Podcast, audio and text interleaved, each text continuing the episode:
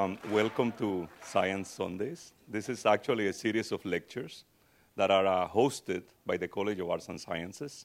And the general idea, as many of you know, is to use these lectures to host experts in various fields and, in fact, disseminate knowledge of, of various topics ranging from uh, technology to sciences and even the arts. And um, uh, the, um, I am, the, I represent the Center for RNA Biology. By the way, Science Sunday is, is actually sponsored by eight different centers. And I represent the Center for RNA Biology, which is the, the perhaps the most important center in the university. An exaggeration that uh, always sounds like music to my ears. And uh, my name is Juan Alfonzo. I'm a I'm an arts and science distinguished professor and the current director of the center. For those of you who have been living under a rock and don't know what RNA is, RNA is actually probably the most important molecule in life. And its importance goes to modern times where we actually use RNA for modern technologies in the hospital bed or getting there, like the new and latest developments in genome editing, all the way to the origins of life. Because for many of us, it is clear that life on Earth, in fact, started with RNA. So that's what the center studies. And today, it is my pleasure to introduce to you uh, Professor Michael Gray. Michael Gray is a professor emeritus in the Department of Biochemistry and Molecular Biology at Dalhousie University in Nova Scotia, Canada. So Michael has, um, been, the reci- has been the recipient of many honors and awards, of course, I will not list them all. But um, he has been really probably one, in my opinion, one of the clearest thinkers in, and drivers of what we know about the origin of mitochondria, something that we'll expand on today, and even the origin of eukaryotes themselves, the group of organisms that includes human beings. So we are all going to be part of this. And, uh, and finally, will, Michael is actually is currently a professor emeritus, but he has been a, a elected member of the Royal Society of Canada and an, elect, elected fellow of the American Academy for Microbiology. So without further ado, let's welcome Professor Gray. Can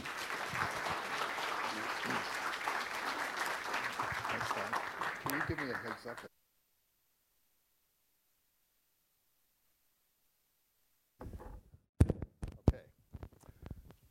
I guess I'm live, so um, thank you very much, Juan, for that introduction.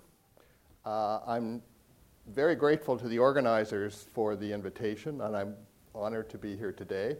I hope I can convey to you some of the excitement and enthusiasm about this topic that has engaged me for um, pretty much all of my career, which is getting on towards 50 years now. So there's going to be a little bit of history here. I understand it's a somewhat diverse audience, so I will, uh, as I go through, try and explain a few terms and concepts that maybe not everybody is familiar with. Okay, so this is the uh, introductory slide to our topic today. This is the mitochondrion, plural mitochondria. The name comes from Carl Benda, a German scientist and um, you can see that the mitochondrion looks a little bit like a sausage in this um, electron micrograph. It's the powerhouse of the cell because it's the cell's major producer of ATP, which is the cell's energy currency. And it's an organelle uh, that is bounded by two membranes, an inner membrane and an outer membrane, and has two compartments here, an intermembrane space and the matrix. And these convoluted inner membrane protrusions called cristae is where the action is for ATP synthesis. It's where the five complexes of the electron transport chain that carries out oxidative phosphorylation uh, is located. Okay, so, what I'm going to be talking about today has to do with the origin and evolution of the eukaryotic cell. In other words, eukaryogenesis how did all of the different eukaryotes that uh, we're familiar with, uh, how did they uh, originate and, and subsequently evolve? This is a major, exciting question in biology right now. So, we need to go back to the three tenets of cell theory. This theory was developed in the uh, last half of the 19th century. And it's attributed to three, again, three Germans, uh, Schleiden, Schwann, and Virchow. And the idea is that all living organisms are composed of uh, one or more cells. The cell is the basic unit of structure and organization in organisms, and cells arise from pre existing cells. Now, there are two basic types of cells prokaryotic and eukaryotic. Prokaryotic cells are cells before the development of a nucleus. The DNA is in the form of a, what we call a nucleoid in the sort of the cytosol or the, the cellular compartment within um, the prokaryotic cell. Eukaryotic cells, on the other hand, have a true nucleus. The DNA, the genome of the cell is encoded in a membrane, uh, uh, uh encompassed in a membrane, and uh, that structure is called the nucleus. Also, there are three major types of cells two prokaryotic types bacteria, the ones that we're generally familiar with, also called eubacteria, and archaea, a more recently discovered group, discovered in the uh, lab of Carl Woese at the University of Illinois uh, in the 1970s uh, called archaea or archaebacteria. And then we have eukaryotes. And uh, this tree, as uh, promulgated by Woese and collaborators, suggests that archaea, archaebacteria, are the sister group to eukaryotes. They're more closely related to eukaryotes than are uh, bacteria. Now, the cell. The cell is defined by having a membrane, a phospholipid membrane. Many cells have a rigid cell wall. There are what we call organelles. These are specialized structures within the cell that are comparable to the organs within our bodies that carry out specialized tasks. There is the nucleus, of course, which is the defining feature of eukaryotic cells. Uh, endoplasmic reticulum, Golgi apparatus, vacuole, and two special or, uh, organelles, the chloroplast and the mitochondrion in a plant cell. And these are special because they are the only two organelles that we know of that contain DNA. And that's a very important feature that will, will come into play as, as I go along. Now, it was in the 1960s that Lynn Margulis, she was Lynn Sagan at that time, married to Carl Sagan, the astronomer, uh, she gathered together um, various kinds of evidence, including this um, observation that organelles contain DNA, and wrote a seminal paper. Last year was the 50th anniversary of that paper uh, that suggested uh, that three fundamental organelles, the mitochondria, the photosynthetic plastids, and the basal bodies of flagella, were themselves once free living prokaryotic cells. There's no evidence for that last suggestion, but she was right, as I will try and persuade you uh, about mitochondria and uh, plastids. This was not a new hypothesis. This theory, this hypothesis, had uh, lain dormant for more than 50 years. It was, it was dismissed by the biologists in the early part of the 20th century as being sort of fairy tale, uh, and nothing much was heard of it until Margulis basically re- resurrected what was this moribund uh, hypothesis. So, again, I need to introduce a couple of terms. Symbiosis, the idea of two or more organisms that live closely together, and endosymbiosis, which is a symbiosis in which one of the partners lives within the other. And endosymbiosis is really what we're talking about here. So, organelle evolution, as suggested by Margulis, was occurred in a serial fashion that a host that is still undefined, we don't really know whether this host had a, a nucleus or not, but it incorporated a particular type of bacterium called an alpha proteobacterium. So, proteobacteria is one of the um, one of the phyla of bacteria, and within proteobacteria there are a number of divisions, and alpha proteobacteria is one of them, and that became the mitochondrion. A cell with the mitochondrion and a true nucleus then took up in a separate event a bacterium from a different bacterial phylum, Cyanobacterium, and that became the plastid. So, two events from two separate groups of eubacteria. Now, in the 1970s, there was a furious debate about whether this hypothesis, at least in the case of mitochondria, was true or not. And there were a number of investigators that were very much opposed to what Lynn Margulis was, uh, was proposing. And two of the most uh, ardent dissenters were Henry Mahler and Rudy Raff at the University of Indiana. So this was a contentious hypothesis, and it wasn't clear how one would actually be able to provide solid evidence that would um, decide between these two views. So at that time, I was beginning a my own research group, and I was beginning a pro- program to look at the mitochondrial nucleic acids, the DNA and the RNA within the mitochondria of plants, and we used wheat as our source material. And I thought that the ribosome might provide a way to get at this particular problem.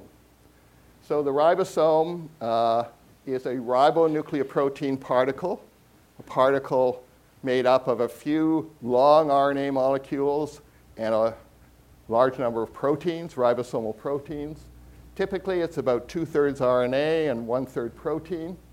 There are two separate subunits, a large and a small, and they come together in the process of protein biosynthesis.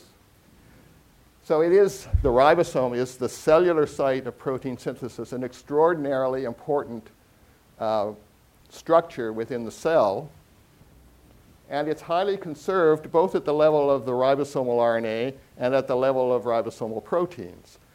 So, if we can determine the sequence of these molecules and compare them among different organisms, we have a very good way of trying to determine who's more closely related to whom and what the overall phylogenetic relationships among different groups is. Okay, so ribosomal RNA and the origin of mitochondria. Here's the idea mitochondria synthesize proteins. The mitochondrial protein synthesizing system, what we call translation, was known uh, by this time to display bacterial characteristics. For example, sensitivity to chloramphenicol and other antibiotics that are specifically targeted toward the bacterial ribosome, and also the use of N-formyl methionine tRNA, a special type of tRNA that uh, initiates protein synthesis in bacteria, whereas uh, eukaryotes, the cytoplasmic protein synthesizing system, the main protein synthesizing system in the cell, uh, uses a, an unformylated methionine tRNA as initiator.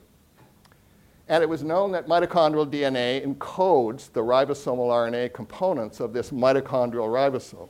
So the idea, the question we asked is are the mitochondrial rRNA components are they bacterial in origin? Now, this was not an easy question to answer because even pretty early it was clear that mitochondrial ribosomes differ in size from their bacterial counterparts. So, for example, the ribosomal RNAs in E. coli, typical bacterium, Escherichia coli, are 16S and 23S. S is the Svedberg unit. It is simply a measure, in this case, roughly of the size. The larger the S value, the, the, the larger the RNA. So 1,521 nucleotides in E. coli for the 16S ribosomal RNA, 2904 for the 23S ribosomal RNA. In contrast, mitochondrial ribosomes vary tremendously. So they're very small, 9S and 12S, in something like a trypanosome, the organism that causes African sleeping sickness. Whereas um, they're 18S and 26S in plant mitochondria, almost the same size as the ribosomes, ribosomal RNAs of the cytosolic ribosomes. So it wasn't immediately clear that we were going to get a clear answer out of this. However, we went about testing the uh, endosymbiont hypothesis by isolating viable wheat embryos, allowing them to germinate in a medium that contained radioactive phosphorus, P32 labeled uh, or inorganic orthophosphate, and we isolated and partially sequenced wheat mitochondrial SSU 18S rRNA. Now, I don't have time to go into the details of how we did this, but the end result was this paper. Uh, oh, I should say, too, that this was a joint collaboration between my lab, my first graduate student, Scott Cunningham, and Linda Bonen, who had come out of the Woese lab to become a research assistant in Ford Doolittle's lab. Uh, Ford joined the department a year after me, and then Linda came to my lab to be my second graduate student. So it's very, very incestuous here. so we published this paper, and it provided the first solid molecular evidence demonstrating the prokaryotic nature of a mitochondrial ribosomal RNA and we said these results argue in favor of an endosymbiotic origin of mitochondria. Now, remember, at this particular time, prokaryotic meant bacteria. The archaea hadn't been discovered yet. So, we wanted to do, uh, go further than this and actually determine the entire sequence of the wheat mitochondrial 18S ribosomal RNA gene so that we could compare it with its bacterial counterpart. So, this is the secondary structure of the 16S ribosomal RNA of E. coli, this 1521 nucleotide molecule. And what you can do is you can fold this molecule up so that there are different parts of the molecule that base pair with one another. And they form these helical regions as well as these long range interactions between distant parts of the molecule that tie the molecule together. And this secondary structure turns out to be highly conserved, again, among bacteria. You can take any bacterial ribosomal RNA and it'll fit into this particular structure. Not completely identical, there are some regions that are a little more variable than others, but basically, this is the structure that you see. So, two research assistants in the lab, David Spencer and Murray Schnare, cloned and sequenced the wheat mitochondrial small subunit ribosomal RNA gene, and with that sequence, they folded it up and asked how does it compare to the E. coli sequence. And basically, you could map most of the structure, nucleotide for nucleotide, to the E. coli structure may be difficult to see, but there are a lot of black dots there. What that means is that there was the same nucleotide at that position in both the wheat sequence and the E. coli sequence. And the difference was these few regions called V regions, variable regions, that were quite variable in structure. And those are also variable among different bacterial small subunit ribosomal RNAs. And some of these are very large. This one is more than 300 uh, nucleotides longer than the same region in E. coli 16S ribosomal RNA. So that accounts for the difference in size. That's why this is an 18S looking RNA rather than a 16S RNA. But it is definitely no question that it is bacterial in origin. now, another thing we wanted to do after the archaea were discovered was to really ask the question is it is the prokaryotic origin eukaryot, uh, eubacterial or is it archaebacterial? Can we distinguish between these two possibilities?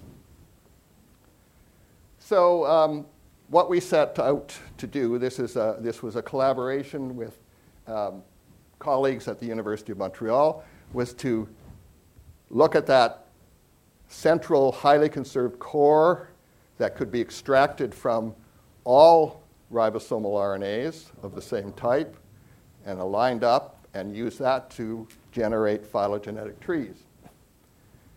And this, was, this is a pretty trivial analysis by today's standards. There aren't very many taxa here, and the um, phylogenetic analysis should take just a few minutes uh, by today's, with today's computing power. But it was pretty novel in those days, and um, we had to use the computing power over several days, if not weeks, of the uh, supercomputer of the time at the Canadian Meteorological Service in Montreal to generate this tree. But what the tree did show was that clearly the mitochondrial sequences, wheat, yeast, and rat here, and a chloroplast sequence from Euglena clearly went with the eubacterial counterpart from E. coli and not with an archaebacterial um, counterpart, halobacterium uh, uh, here, or the, the yeast nucleus. Note too that the branch lengths here on the rat sequence and the yeast sequence, the mitochondrial sequences, are very long, which says that these sequences are diverging very rapidly, whereas the wheat sequence has a very short branch. And that was fortuitous. We luckily had picked the one mitochondrial system that is diverging so slowly that it retains very clear uh, bacterial ancestry, in contrast to either the wheat system or the rat system. Subsequently, Carl Woese used the wheat sequence to show in a phylogenetic tree with various types of bacteria that um, the wheat sequence was most closely related to that of Agrobacterium. And Agrobacterium belongs to the alpha subdivision of the so called purple bacteria, which is alpha proteobacteria. And this was a very satisfying result because 10 years earlier, two British scientists, John and Whatley, had published a paper in Nature in which they had identified another bacterium called Paracoccus denitrificans as the bacterium that most resembles a mitochondrion in its respiratory chain and features of its oxidative phosphorylation pathway. And it turns out that Paracoccus is an alpha proteobacterium. So at this particular time, um, I joined a, a, group of other Canadian scientists who embarked on a program called the Organelle Genome Megasequencing Program. This was one of the very first large scale um, sequencing programs in Canada.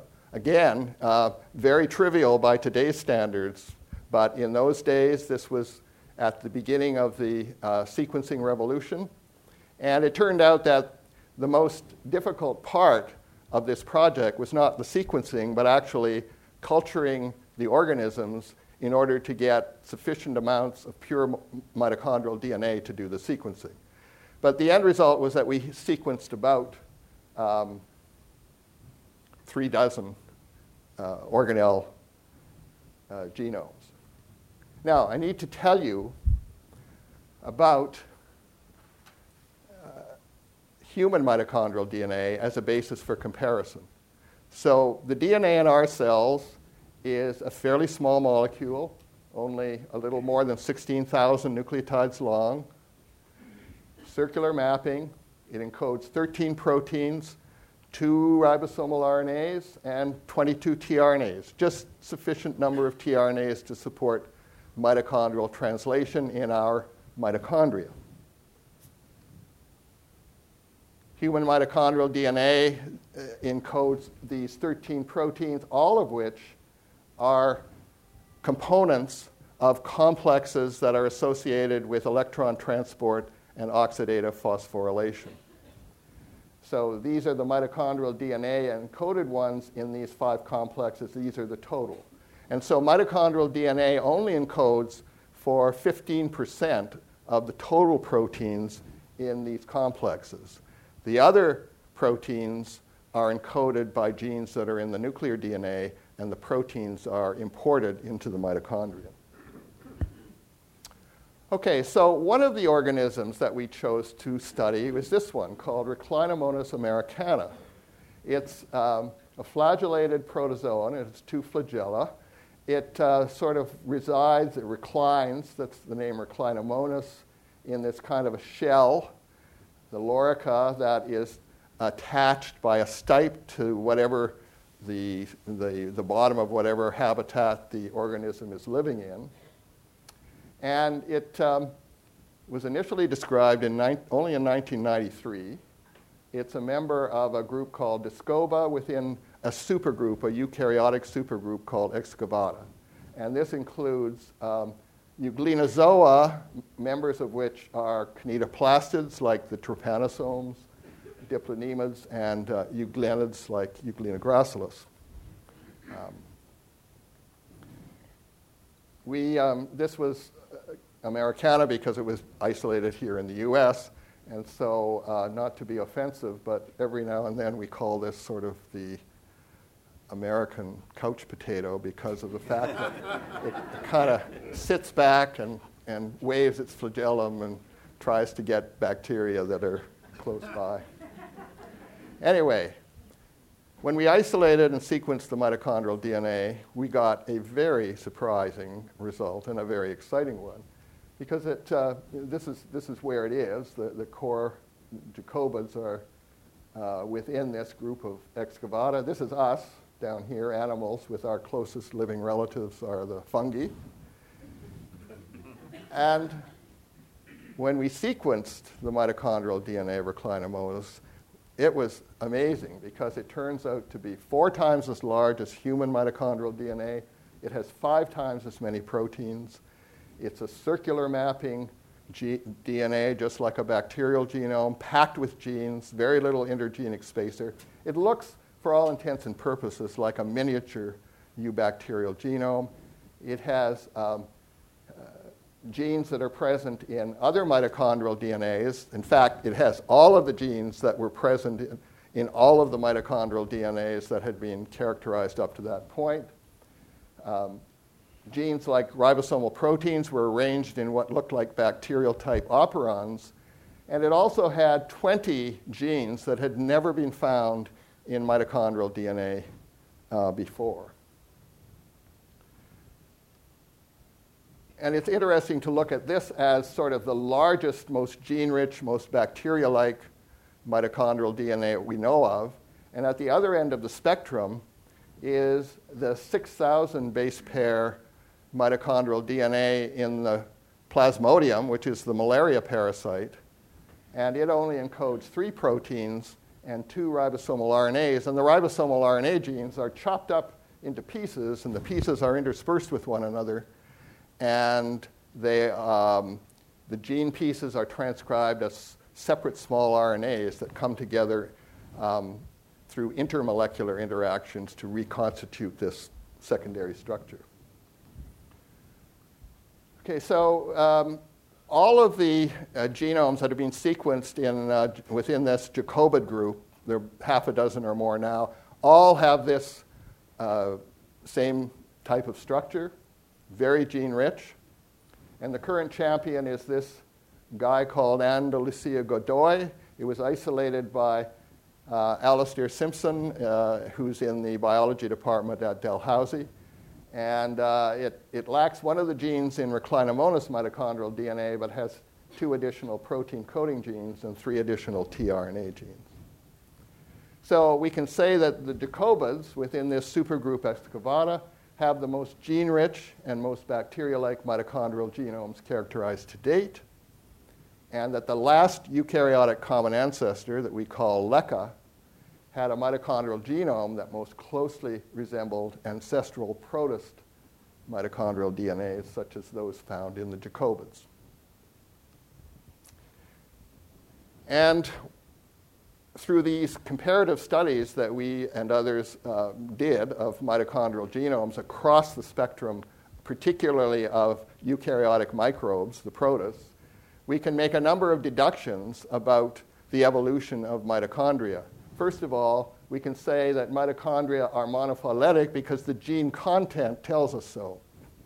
So, this Venn diagram shows the outer blue line encompasses all of the genes that we found in reclinomonas mitochondrial DNA, and the inner colored lines are the different subsets that are found in other mitochondrial DNAs in other organisms. And the argument here is that if we started out with a very large bacteria like genome, a lot of the genes must have been lost and tailored down to this very small set, and it's very improbable that this could have happened independently to get down to what is basically a set or a subset of the same um, genes.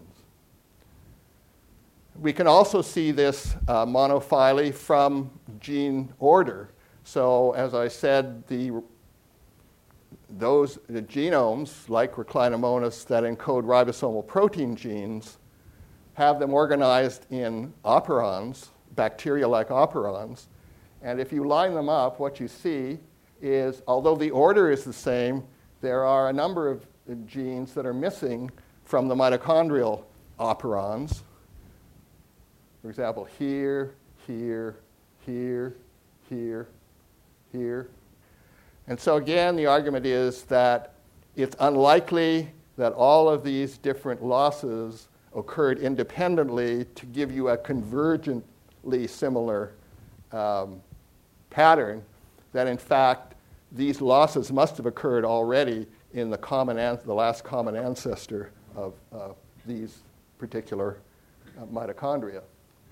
And finally, if we make a, a tree, a phylogenetic tree based on small subunit uh, ribosomal RNA sequences, the mitochondria come out as a monophyletic group.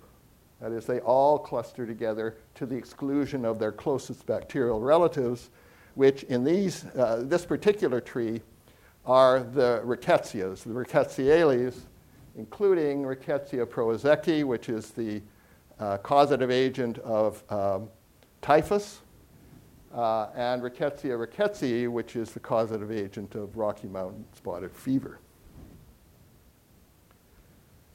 The one thing we can't say is where exactly within the, arche- the alpha proteobacteria mitochondria originate. Uh, some people have them coming from within the Rickettsiales, some as sisters to the Rickettsiales, some as sisters to non Rickettsia alpha proteobacteria. And very recently, earlier this year, uh, this group presented evidence that um,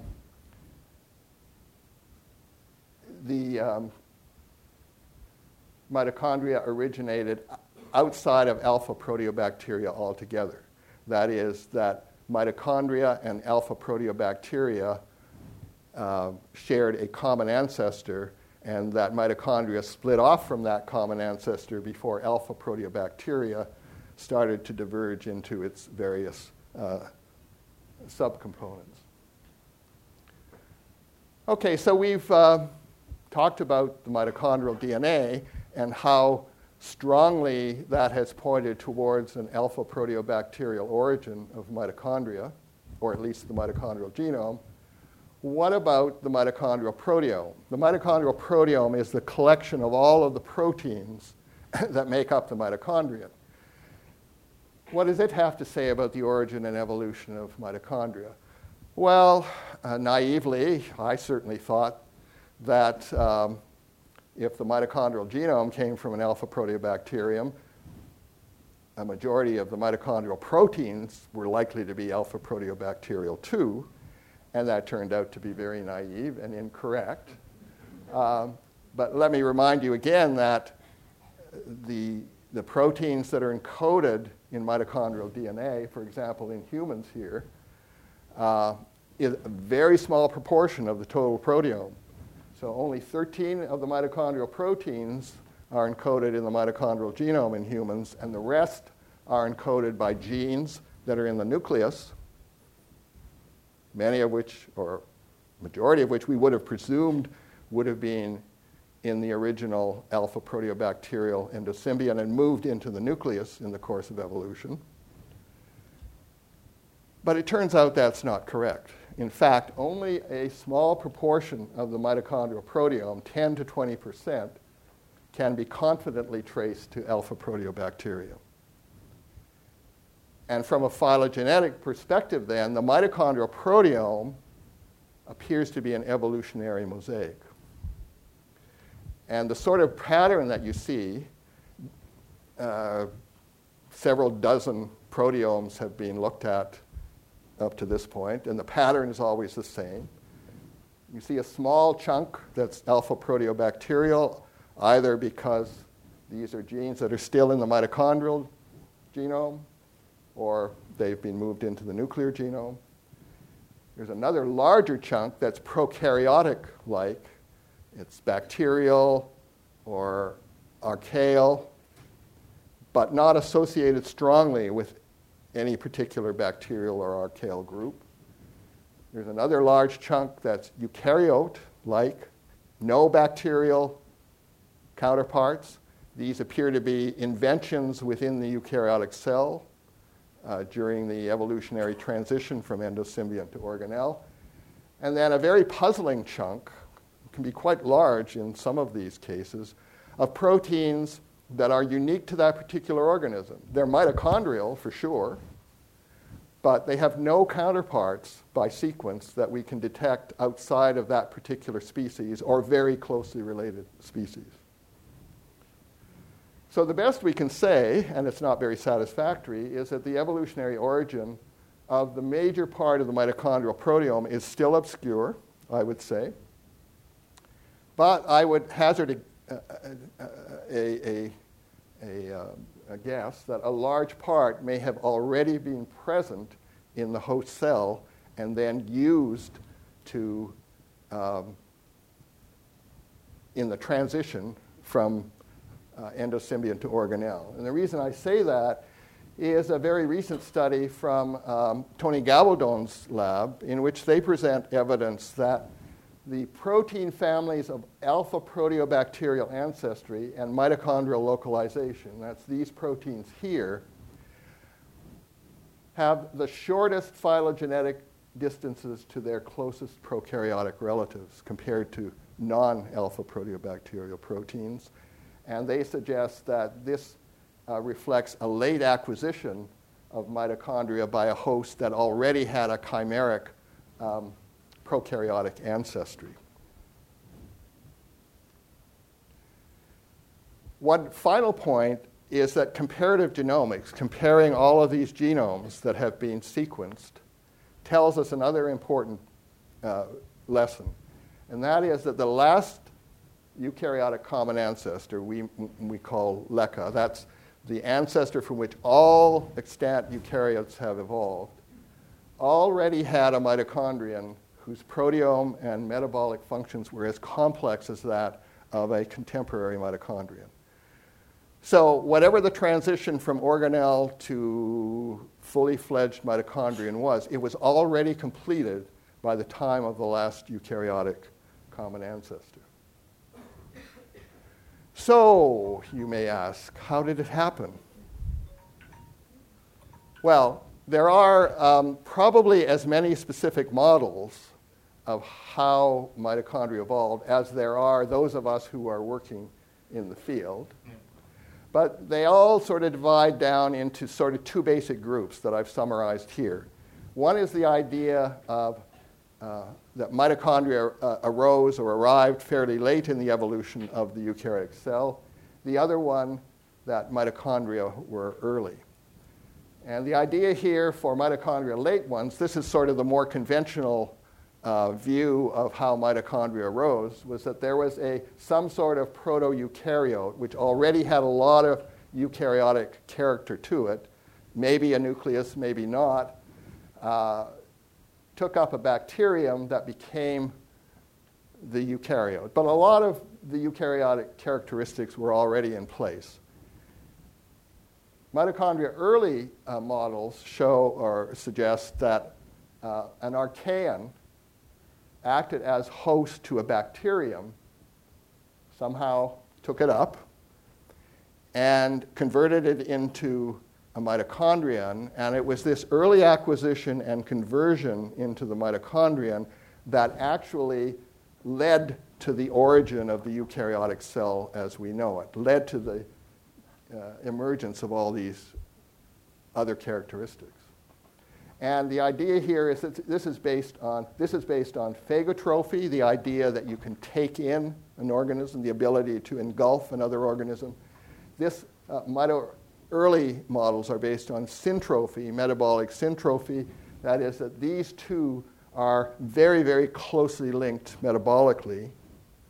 And you may be familiar, some of you, with this hypothesis. This is probably the best known of the mitochondria early hypotheses, the uh, hydrogen hypothesis by um, Bill Martin and Miklos Mueller.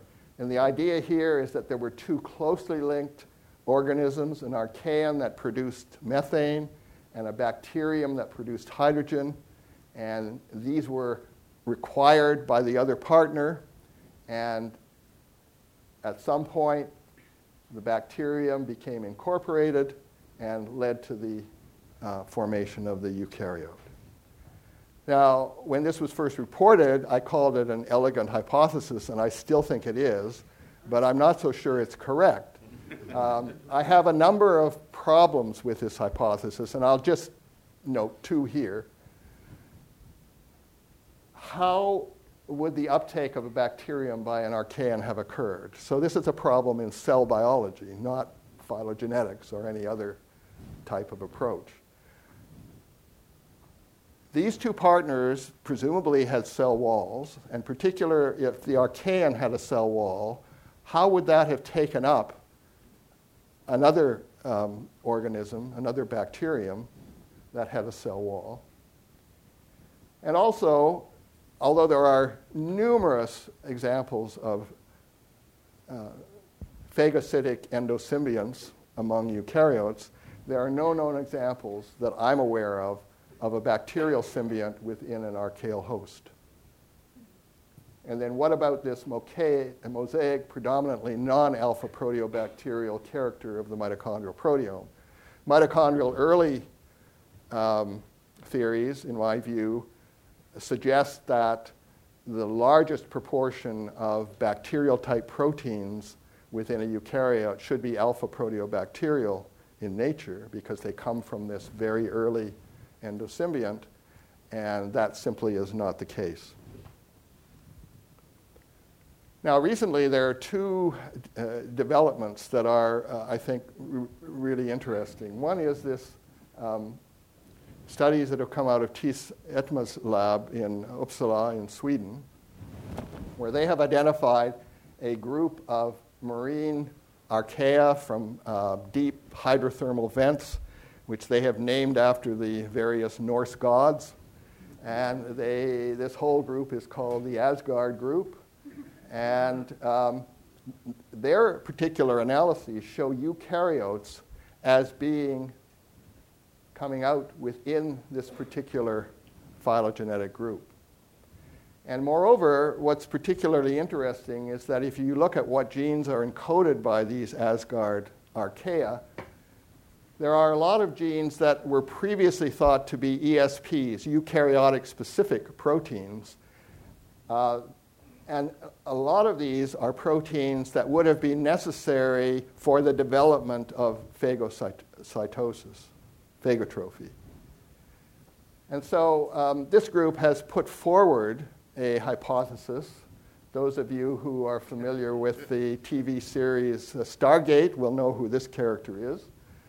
So the idea here, according to them, is that an Asgard Archaean would have lost the cell wall, and um, that would have allowed the development of an actin-based cytoskeleton, and phagocytosis could then have taken place with uptake of, of diverse bacteria uh, and uh, gene flow from the genomes of the, those bacteria into the nucleus of this um, cell, leading to a para-karyotic host cell with a, a nucleus.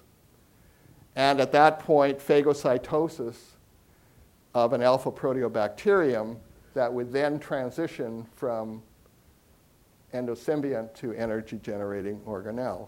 And in my view, this, this to me is, is the most appealing hypotheses or hypothesis of those that are floating around out there and that best accommodates the data. So I want to end by just going through what we know, what we infer, and what we don't know about this, because I think it's important to distinguish between facts and what we can infer from those facts and what is still speculation. So, what do we know? Well, we know that the mitochondrial genome is a stripped down bacterial genome. Mitochondria share a specific common ancestor with alpha proteobacteria. Mitochondria of all eukaryotes descend from a common ancestor. Mitochondria are monophyletic. LECA, the last eukaryotic common ancestor, had a fully functional mitochondrion. The mitochondrial proteome is a mosaic of proteins having diverse evolutionary origins, and that attests to a very complex uh, transition from endosymbiont to organelle. And proteins of clear alpha proteobacterial origin comprise just a small minority of the mitochondrial proteome. What do we infer from these data? Well, we infer that an alpha proteobacterial endosymbiosis best explains mitochondrial origin. I think we can certainly go with that. There has obviously been radical restructuring that occurred during symbiont to organelle transition. For one thing, there must have been loss of the bacterial cell wall, but retention of the inner and outer membranes of the alpha proteobacterium. There must have been massive gene loss. There was obviously a lot of duplication between functions in the endosymbiont and functions in the, in the host cell. And as well, a lot of relocation of genes from the endosymbiont to the nucleus through what we call endosymbiotic gene transfer. And we know this occurs because there are some genes, for example, that are present in reclinomonas mitochondrial DNA that are clearly present in the nuclear DNA in other um, eukaryotes, and these are clearly what we call orthologs of, of the mitochondrial genes. And there must have been acquisition of proteins having diverse evolutionary origins. Now, what we don't know and it's a long list. and I, I, throw it out to you because I want you to believe that this is not a settled issue by any matter or means. So we don't know the precise relationship between mitochondria and alpha proteobacteria. Did mitochondria, had alpha proteobacteria already diverged into its various divisions, and mitochondria came from one of those, or is it a sister lineage, or mitochondria a sister lineage to alpha proteobacteria, which would have pushed the origin back before the diversification of the alpha proteobacteria? We don't know when it happened. I would assert we don't know whether it happened early or late in eukaryogenesis. We speculate. We don't know the basis of the endosymbiosis. We don't know if it was syntrophy or phagocytosis or what? We have our prejudices about which we think is more reasonable. We don't know how and over what time period the symbiont to organelle transition occurred. We think mitochondria originated one billion or so years ago, but it's just a guess, and we don't know how long the transition was from the first mitochondrial common ancestor, which would have been that uh, endo, first endosymbiotic event, to the last mitochondrial common ancestor. We don't know where the bulk of the mitochondrial proteome came from, and we don't know why the mitochondrial genome and proteome are so extraordinarily variable in different eukaryotes. There is a tremendous amount of flexibility in mitochondria as to how they organize the genes that they contain, what genes they contain, how they are expressed, and the proteins that make up their um, constitute uh, the organelle. So I'll leave you with a couple of quotes from a recent um, article, uh, review article that I wrote. The mitochondrial data, drawn in large part from analyses of mitochondrial DNA and the genes it contains, leave little doubt that bacterial endosymbiosis played a crucial role in the origin of mitochondria, although I personally would contend that the role is considerably more circumscribed than we initially imagined. It was the mitochondrial genome it was the mitochondrial inner and outer membranes, and it was a small number of proteins. Everything else came from somewhere else. And again, thinking about how science historically evolves, I thought it was worth contemplating how different the historical record of our views about mitochondrial origin and evolution might have been had our detailed knowledge and understanding of the mitochondrial proteome de- predated that of the mitochondrial genome. What if we had known all about the mitochondrial proteome before we knew about the mitochondrial DNA? Would we have been so quick to invoke a bacterial endosymbiosis uh, as leading to mitochondria? And with that, I thank you for your attention, and these are the sources of my uh, support over my career. Thank you very much. Okay, the question is what is the difference between RNA and DNA? Okay, DNA stands for deoxyribonucleic acid. So, um, nucleic acids are made up of nucleotides, which is a base, which is the, the four letters adenine, cytosine, guanine. And in DNA, it is, instead of uh, it, it is, is a base called thymine, okay? And the sugar component, so there's a base and a sugar component. The sugar component is 2-deoxyribose. So the 2 position does not have anything other than a, a hydrogen atom, okay? In the case of RNA, it's ribonucleic acid, and the sugar is 2, uh, 2 deoxy ribose. So there's a hydroxyl group at the 2 position. And that difference, a hydroxyl group versus a hydrogen, makes a big difference in the chemistry of the molecule. And in addition to that, RNA, instead of having thymine, has a base called uracil. And thymine is 5 methyl uracil. So in DNA, it's like uracil, but it has a methyl group on it. And so it's those two differences a methyl group in one of the bases, and whether or not you have a hydrogen or a hydroxyl group in the sugar at the 2 position. That's the difference. Yes? I'm not an expert in but as I understand, they used mitochondrial DNA at one point to propose the amount of ancestral genetics that were um, apparent in Africa for the beginning of um, human beings. And I'm just curious if they can backtrack using mitochondrial DNA for something like that. Um, can we backtrack to approximately how far back, you know, the um, eukaryotic mitochondrial DNA, you know, existed?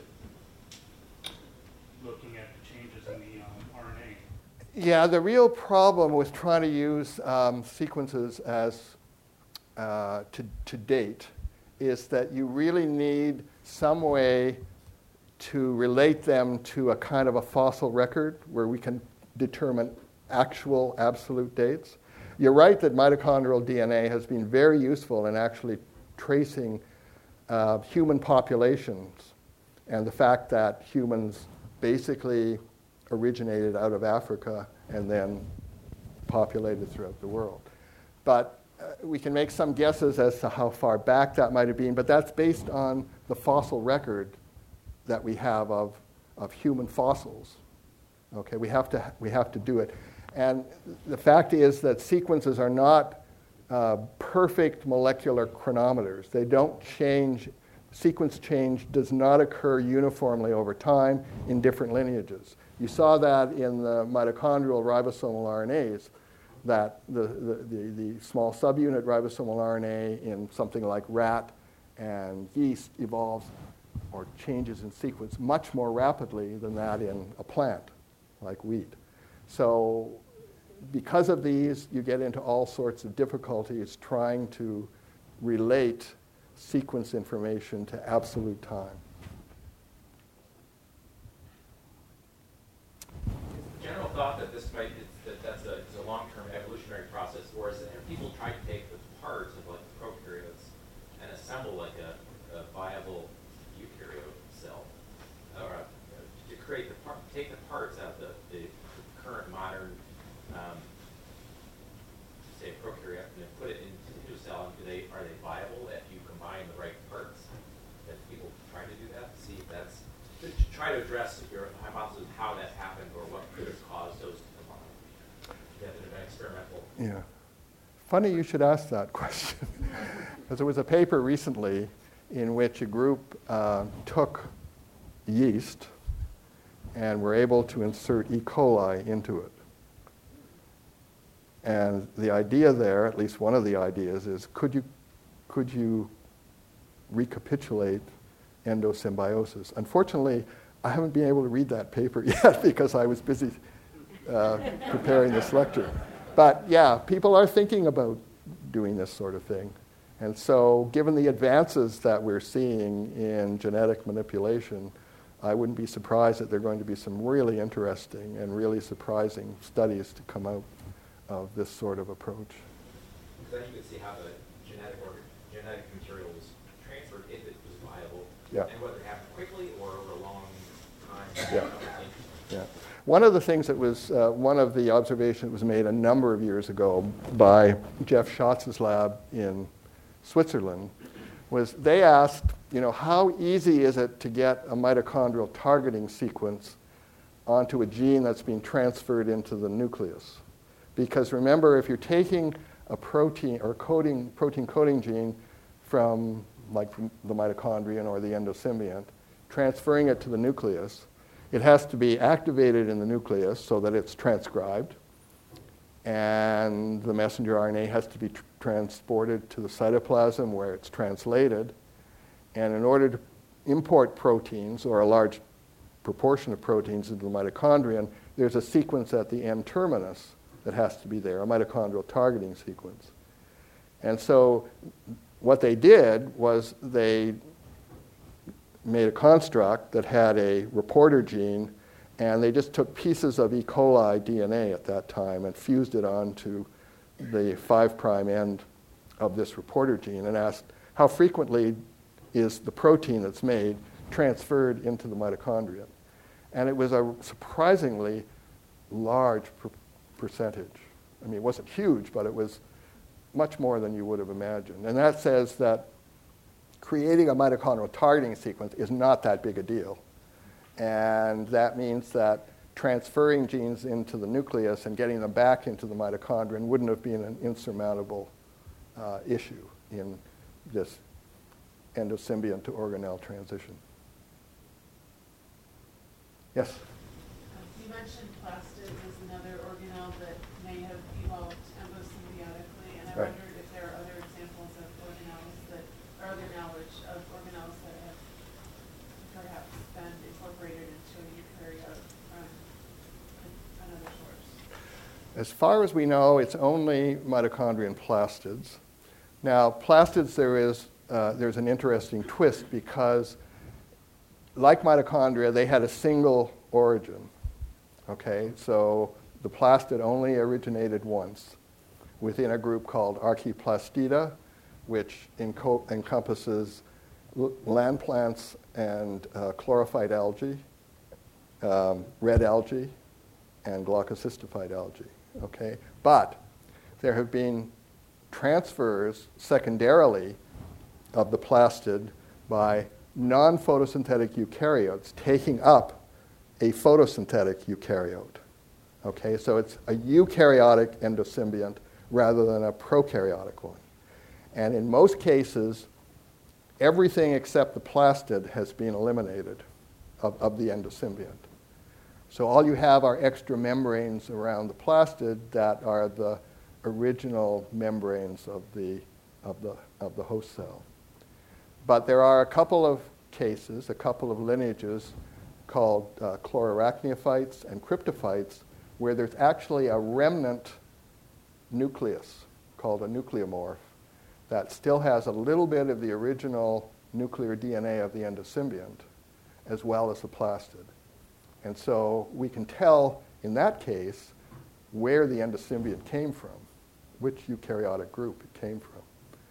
And so with plastids, um, the whole concept of endosymbiosis and secondary acquisition has been much easier for people to swallow because the data are so much um, clearer than they are with mitochondria, where mitochondrial genomes are so diverse and so rapidly evolving in many lineages.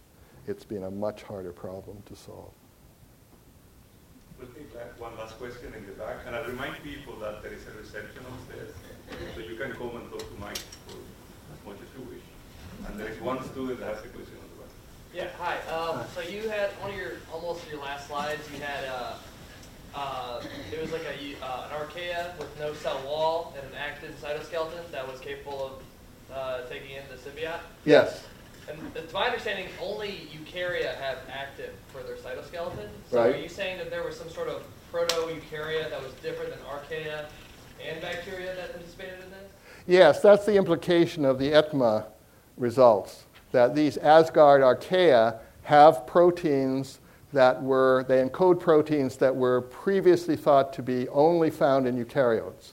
And some of those proteins are proteins that are required for, would have been required for the evolution of, the, uh, of phagocytosis.